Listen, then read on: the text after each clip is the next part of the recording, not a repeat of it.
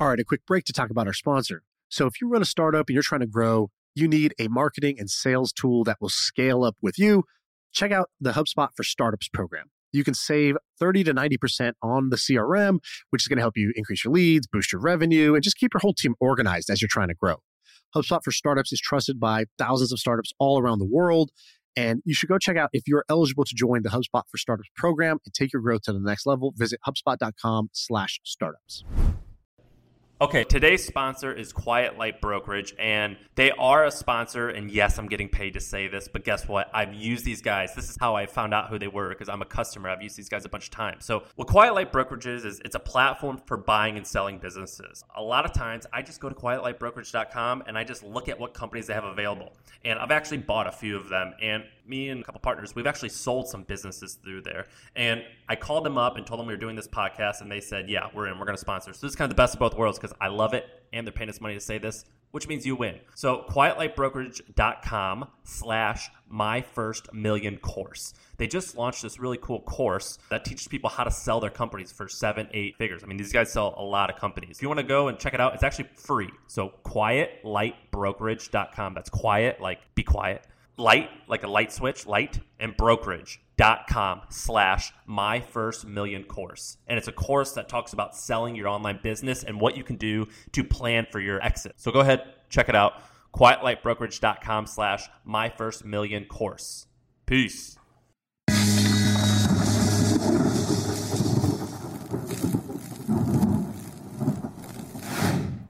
What's up, guys? Shaan here. Sam is out, so I am doing this episode solo, and I'm going to do something a little bit different.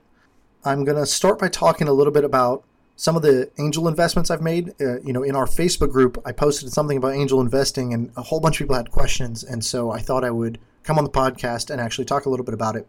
When I wanted to learn about angel investing, I would only ever read things from the people who had killed it, usually over the last 10 years. You know, somebody like an Elad Gil, Jason Calacanis talks a lot about angel investing. And I would read their stuff, and it was sort of like I'm an angel investor. I've invested in 100 companies. Here's the five huge ones that you know about where I've made millions. And um, let me talk to you about what I look for in angel investing now. And that was cool, but it didn't actually tell me sort of their thought process at the beginning, how they decided to do it, how they got started, how much money it required, all those, just the actual tactical questions about doing it. Uh, I didn't hear a whole lot about that. Uh, I'm sure somebody has blogged somewhere about it, but that's what I want to talk about because that's where I'm at. You know, for, when it comes to angel investing, I am by no means an expert, and I don't mean that just kind of in a, you know, sometimes you say something and you're like, you know, but I'm not a financial advisor. Don't listen to me. This is not that. Because when I say that, that means, hey, I really think this is true, but don't sue me.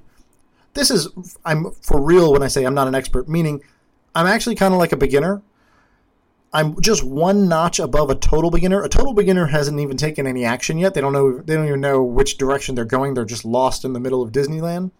So I'm one level above that, where I've been on Space Mountain, but uh, I, you know, I just have a map in my hand. I'm just trying to figure it out. I'm still looking for a hot dog. That Disney World analogy went pretty far.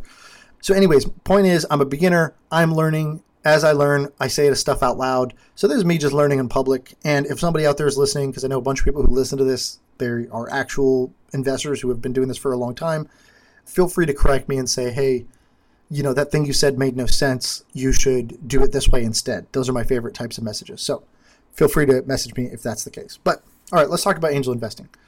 So my angel investing life started truly about six years ago, seven years ago, when I first moved to San Francisco. So I moved to San Francisco. I get a job as a product manager at a at an idea lab called Monkey Inferno. So PM, kind of a boring job. PM, but not at a boring company. This was a very interesting company. It was a company that builds companies, so an idea lab. And uh, I was the only product manager there. I was the only product guy. Everybody else was an engineer. And I'm making $120,000 a year and so I don't think of myself like an investor, right? 120K, living in San Francisco, paying California taxes. You're not like rolling in money at all. I had a little bit of money saved up from my previous company, but uh, again, I didn't think of myself as an investor. So the first thing was the first lesson of angel investing was think of yourself as an investor because those first three or four years I was in San Francisco, I had the opportunity. I was doing mastermind dinners. I was organizing dinners, and my friends were the founders of other companies. And you know, if I had just stopped working on my company, if I had stopped, you know, quit my job, and all I did was just write 20k checks to all of those friends, it might have been, I might have needed 250k, but I would have turned that into you know at least five million dollars just off the success of those friends' companies. And I was helping them, and I thought a lot of their ideas were good. I thought a lot of them would succeed. I remember I talked to the founders of Calm early on when Calm was struggling. They couldn't even raise their next round. You didn't know what was going to happen. It was just kind of Alex toiling away. And I remember thinking, hey, this guy's like really committed to this, and this guy's really creative. And I think he's right about the world. Like, I think he's right that a lot of people will want this. A lot of people will want to have more calm in their life. And I think people, more people will meditate. And, you know, there was obviously it wasn't clear cut, but I would have bet on that company.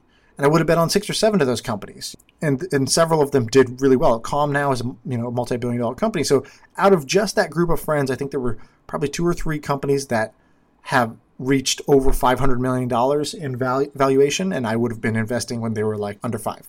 So the lesson I learned four years later was why the hell wasn't I investing in these guys' companies? I believed in them, I had access to them.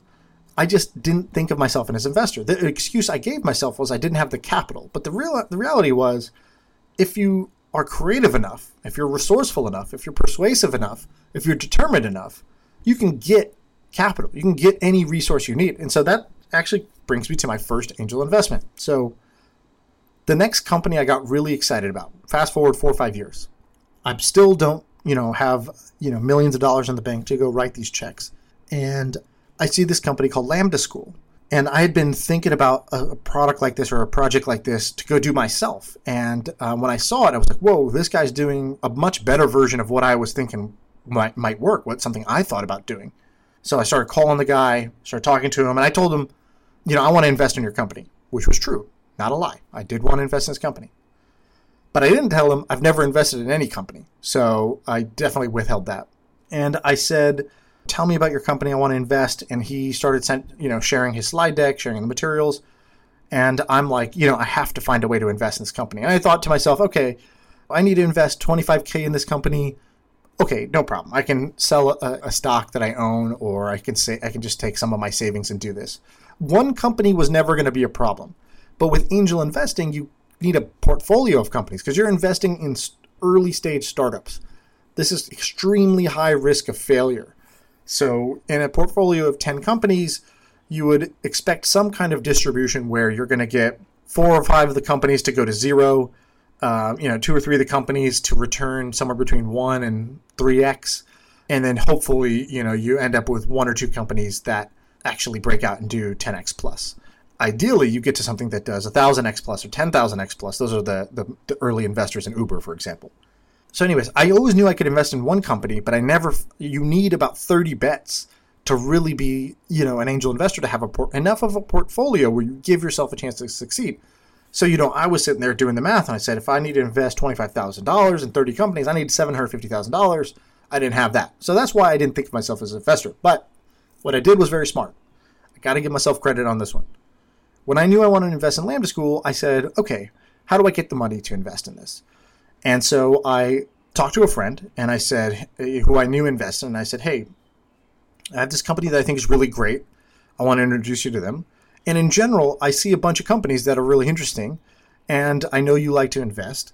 Um, do you want to do a deal where, um, you know, I can sort of be a scout? I can be a, a sort of uh, a venture partner, an, an entrepreneur who who can help you with your investments and um, we can set up a deal. So here's what you know. The first deal we set up was cool. Any deal we invest in, I get 10% carry, meaning I don't have to put any capital in. I take zero financial risk, and I get 10% of the upside after he's paid back his investment. So it's not huge returns, right? Like Sequoia Scouts. Um, Sequoia is one of the biggest venture capital firms. They had a scout program and they gave 50% to their scouts. You know, they were extremely, extremely generous, so 45%, something like that. So this wasn't that, but then again, Sequoia didn't pick me. They didn't even know who the hell I was. So I took what I could get. And I realized in order to get into good companies, if you talk to one company, they want to they usually want to know what other companies have you invested in. And so I knew I needed to start building a portfolio of labels. So a bunch of logos that I could point to and say, yep, I invested in that company. I invested in that company and that company. And you would be in good company if you were with those companies, right? That's the core idea. So I said, let me start building this portfolio. This guy's willing to put up all the cash. I get a piece of the upside. Let's do it. So we wrote the check into Lambda School, and I'm very grateful to him for, you know, bankrolling me in that.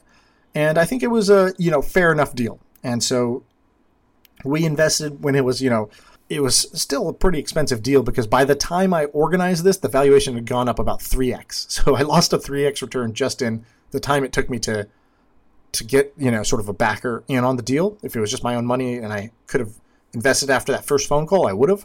But anyways, it's gone up about 10 times in value uh, since then. So that that investment, um, which is illiquid, but that's the sort of paper valuation of that company today. So that was the first dip in my feet in the water, and I said, all right, that was good. And I made a deal with myself, which is cool. I'm going to try to invest in about five to ten companies per year. This is what I my my goal was.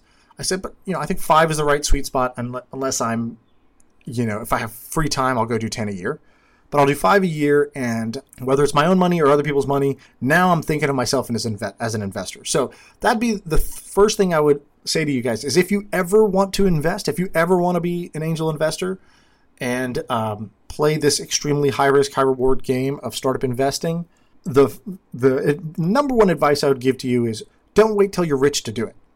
Because at that point, you know, the financial returns it'll just be a part of a broader portfolio. It's not going to be that exciting. But if you really want to do this, uh, start thinking of your yourself as an investor from day one and find ways to access the capital. There are a ton of people out there with capital, myself included, who would love for you to be bringing them deal flow and would happily give you carry on any deal that they invest in. I remember there was a, a guy named Sarush who was a 13 year old kid living in Canada, and he used to use our product. We built this website called Blab. It's like kind of this Zoom type of product.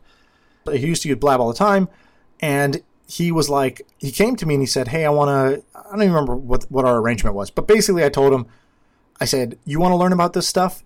I want you to go scout out three companies a week. Email me the best one, you know, the best one that you saw." And why you think it would be a good investment, why you think it would be a bad investment, and your kind of overall recommendation. And one of those companies, now several years later, he's I think 20 years old now, so seven years later, the very first company he sent me is a company called Applyboard that just raised money at a 1.1 billion dollar valuation. He brought that email back up to me. He emailed me again, being like, "Hey, why didn't you invest in this thing I told you about?" And I was like, "I don't know. You're 13. I didn't believe you." But yeah, there's a bunch of examples like that where you can bring deals to other people, and if they invest, you can get carry, and you could bring it to multiple people. So you don't have to be exclusive with any one person. You could say, great, these five people all agree that if I bring them a great deal, they'll give me a slice of the upside. Great, you could you could do that with five five different more established investors at any given time. Okay, enough on that. So uh, since then, I've invested in about I've looked at I've looked at about 50 companies. I've invested in about four or five, and some of the questions that came up when I posted about this were, you know, first question was, uh, how do you approach these companies? Are they sending stuff to you? Do you go reach out to them? And I told my answer to this is, if you looked at the quantity, I get more coming to me than I reach out to. But if you look at quality, the best stuff is me going direct to a founder or a the maker of a product that I see that I love, and just saying, uh, "Hey, I'm a big fan of what you're doing. Like, I love this. I think this could be really big. You know, would love to chat and potentially invest in the company." And then I get on a phone call, and then I end up investing in their company. And so that's one way. Another way is just through friends. So if now if I have a friend who's doing something, my goal would be to be the first check in to them. There are exceptions, of course. My buddy Tyler worked with me at Bebo before we got acquired. And when we got acquired, he didn't want to join us. He wanted to go do a startup. I said, Fantastic. What are you going to do? And he said, I'm working on this crazy robotic arm, robotic arm for amputees. You know, if you have your arm amputated, uh, there's this amazing, you know, I don't even know what you'd call it, prosthetic. Yeah, it's a sort of a robotic prosthetic arm that um, is basically, uh, you know, as close as you can get back to, to what a normal arm would be. And I said, Tyler, that's amazing for the world. I won't invest in that because that sounds super hard. Uh, sounds like it's a ton of risk, and I'm just not going to do it. But most of the times, I would love to back back my friends, and so that's the other way that I get deals. Okay, so now somebody else asked, what is the bankroll that you think is required to get started? I'll tell you what my answer is. My answer is I think you're going to need to get down 20 or 30 bets. So let's take 20 as the low end. And I think you want to assume you're going to invest $25,000 on average into the companies. Typically, you can get away with a little bit less if you need. I've invested 10,000 into a company before, but uh, 25,000 is sort of the the realistic big buy-in that you would take you would do for for a startup. So I'd take that as the average. That means you need half a million bucks, but you don't need it all up front.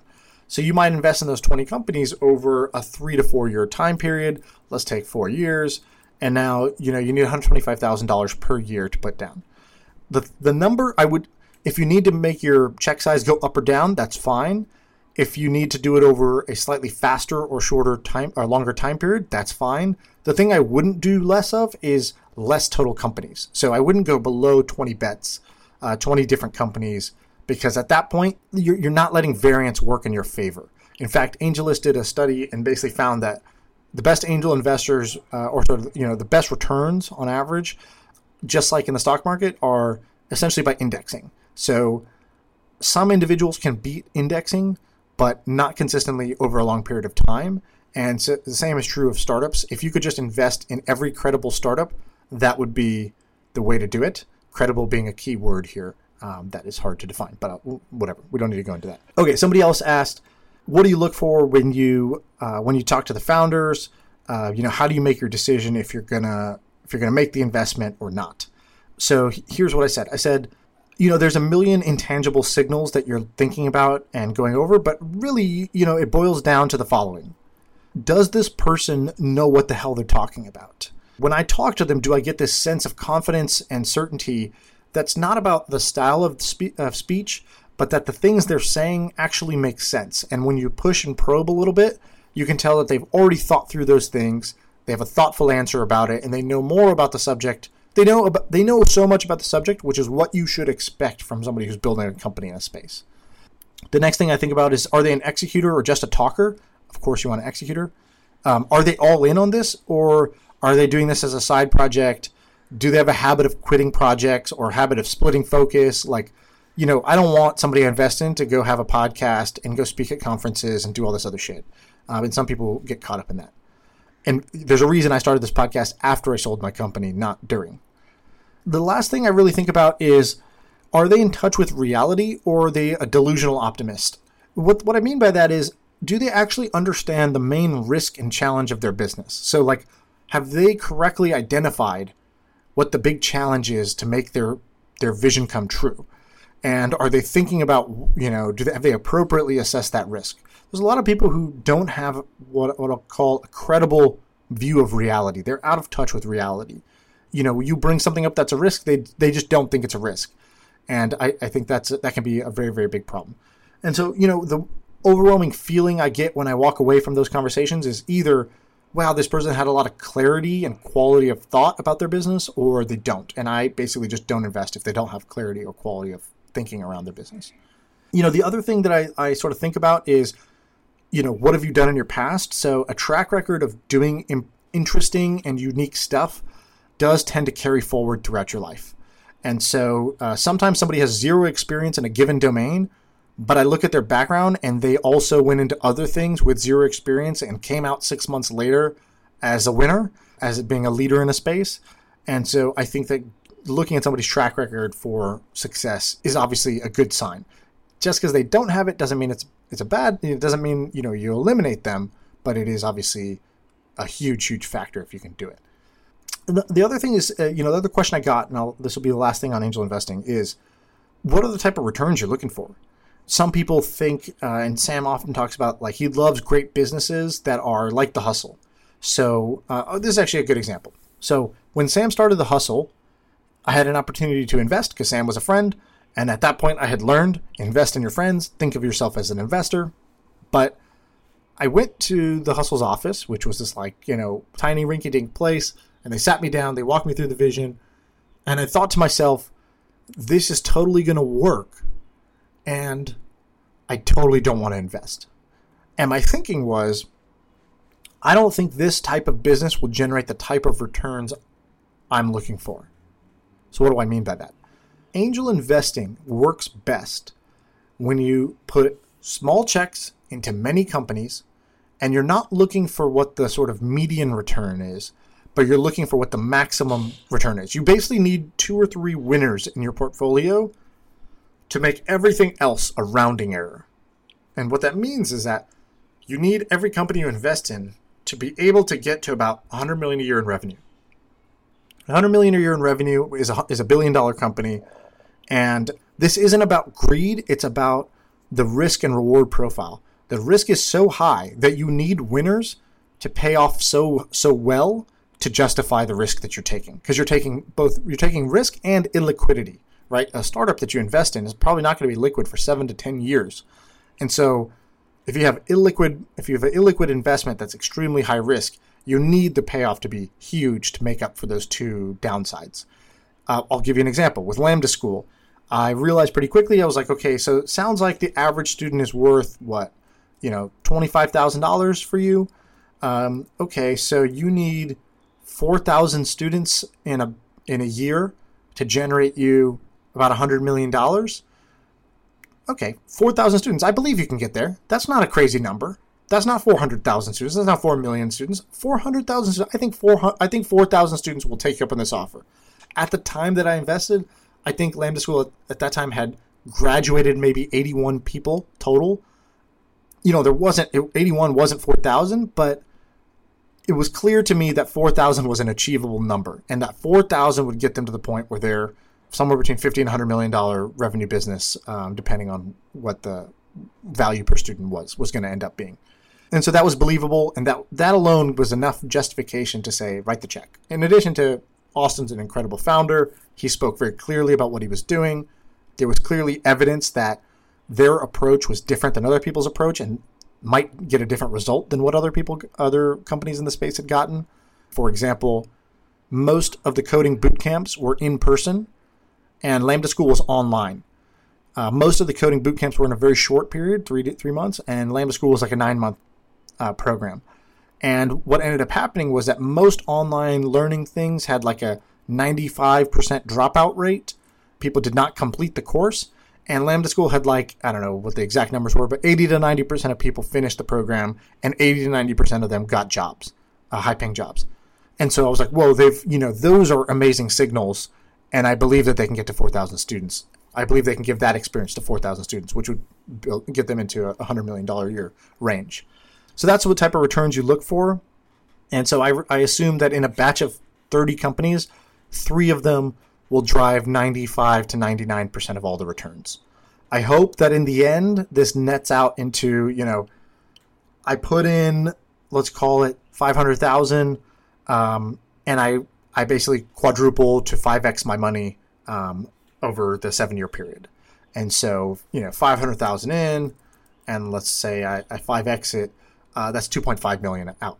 And you know, this is not like the biggest, craziest life change ever, but uh, there's a chance it's much more. If you hit one of the real winners, then you know I've seen a twenty-five thousand dollar check turn into twenty-five million. That can happen.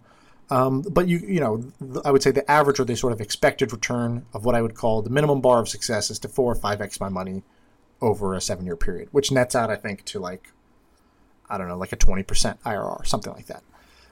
The last thing I would say is the reason to do angel investing is not to make money. Uh, and I don't mean that in a kind of philosophical way. Uh, what I mean by that is there's much better ways to make money. There's ways where your money is liquid. There's ways where you have a greater chance of a greater certainty of success. But I do think angel investing gives you one thing: it gives you a front row seat on the future, and um, in a way that owning owning uh, like Boeing stock is never going to do for you. You know, you can go own Apple and you can go make 10% a year return uh, guaranteed, and it can be liquid. Um, not guaranteed, but you know what I mean. Good chance of success uh, compared to startup investing. But startup investing will teach you a lot about business. It'll teach you a lot about people because every decision is a judgment call about a person. And the last thing is, it'll teach you a lot about the future. As you see what different startups are doing, each one of them is pitching you a thesis about how the future is different than the present. And uh, I really value that education. And I think it's a much better way to get an education. I'm getting an education from an expert who is somebody who has seen the future and is coming to me and telling me what it's going to be. I'm going to get to sit alongside every month and get their updates about how it's coming. And uh, the last thing is I have skin in the game, so I have money invested in it. If I'm correct and they're correct about what the future looks like, we get paid. If I'm not, we get we lose money, and that's a great way to learn. It's a great feedback loop for learning. So that's everything about angel investing that I've I don't know learned or would would want to share with you guys. That went a lot longer than I thought. Uh, if you like that, we can do another session on that.